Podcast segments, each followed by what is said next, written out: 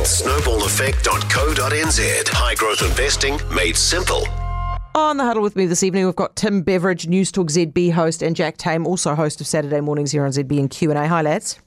Kia ora. Hi, hello.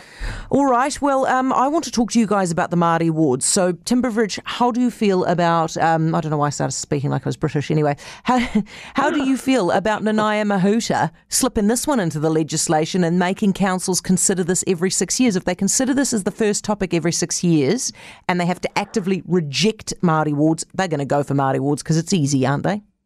Well, I think it is quite manipulative. I don't. Th- I mean, I think this is uh, the, the agenda that um, Nanaia Mahuta is pushing on this stuff is not going to work well for Labour come the next election. I think a lot of people.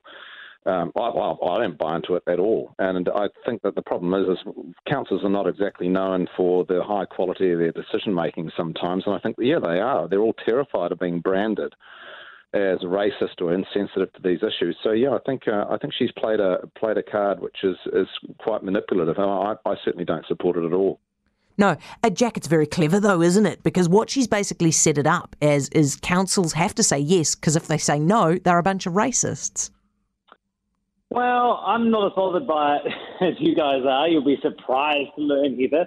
Uh, that being said, I do, I do think it's a clever piece of policy making from the minister. I think Tim's one hundred percent right.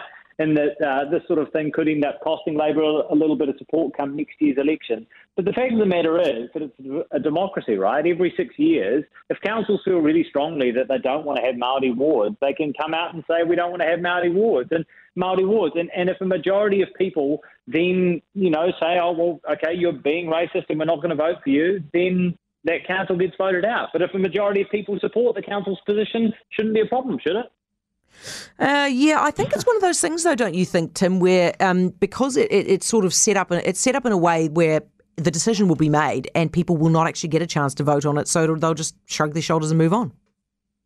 Possibly, yeah. I mean, it'd be interesting to see how much this becomes an issue in council elections when people are, you know, whether people are asked what their stance on co-governance is. Maybe, maybe there will be a democratic aspect which puts a bit of heat on people uh, mm. in, in that respect. But um, yeah, the, the other question is, what's National going to do if they get in? Are they going to stick with this legislation? Because they can always just rip the rug out from it, from it. And I think they'd have plenty of support from David Seymour. Yeah. Do you know what? I reckon, Jack, if uh, National gets in and have to rely quite heavily on ACT to be able to form government, I reckon ACT will will, will push them around and re- repeal this kind of stuff. What do you think? Well, I mean, the number one thing that David Seymour says he wants is, is a referendum uh, on the status of the Treaty of Waitangi and its constitutional placement in New Zealand. So these sorts of issues, you'd think, would pair off uh, that that desire of ACT pretty effectively. I mean, David Seymour's making some ground in this, but it's interesting when you see a breakdown of the issues that actually matter most to a majority of voters at the moment.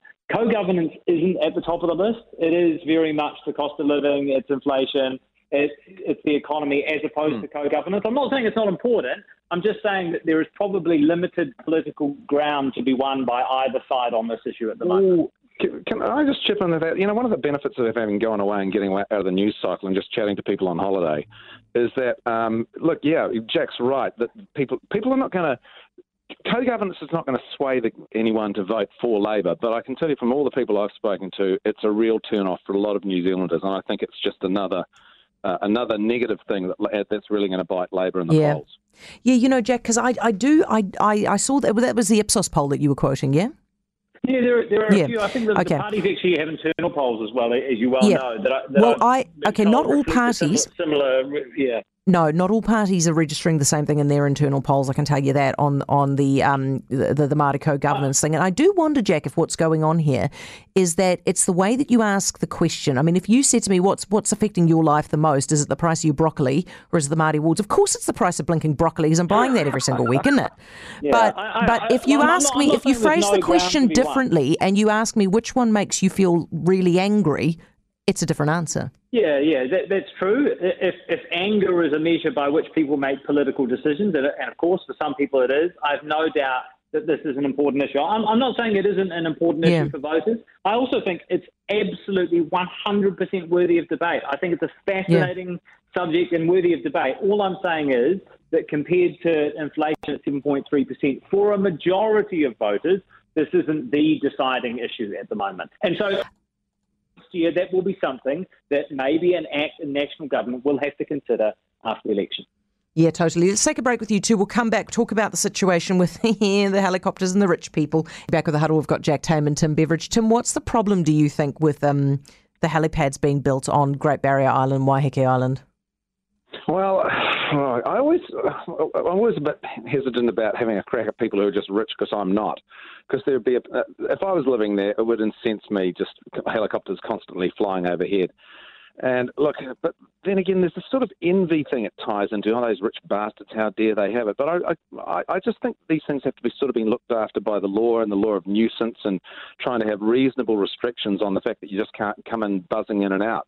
So it's about the terms in, on which people can use them. But I, I hate to have a beat up on that when it just makes me sound like a miserable, envious git.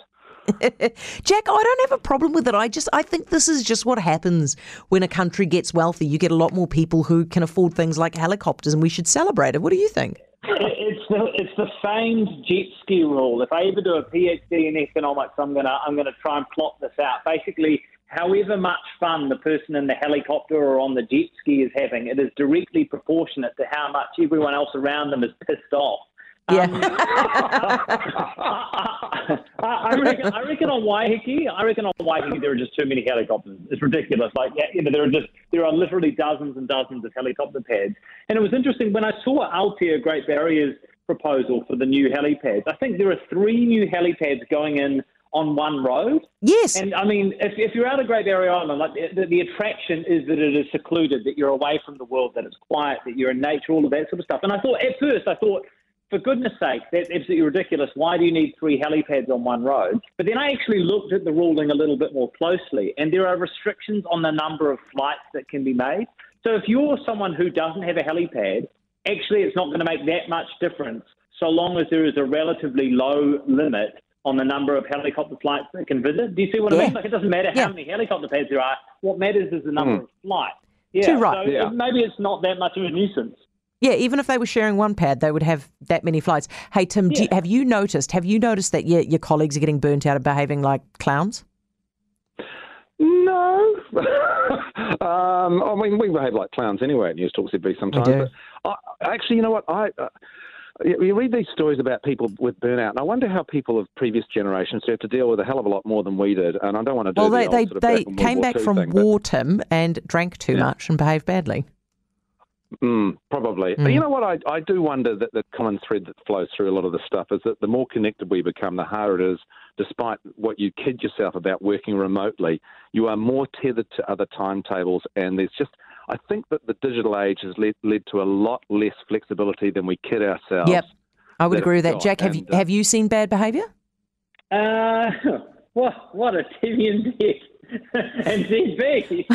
Um, he says on the day that his head of not. news and current no. affairs resigns.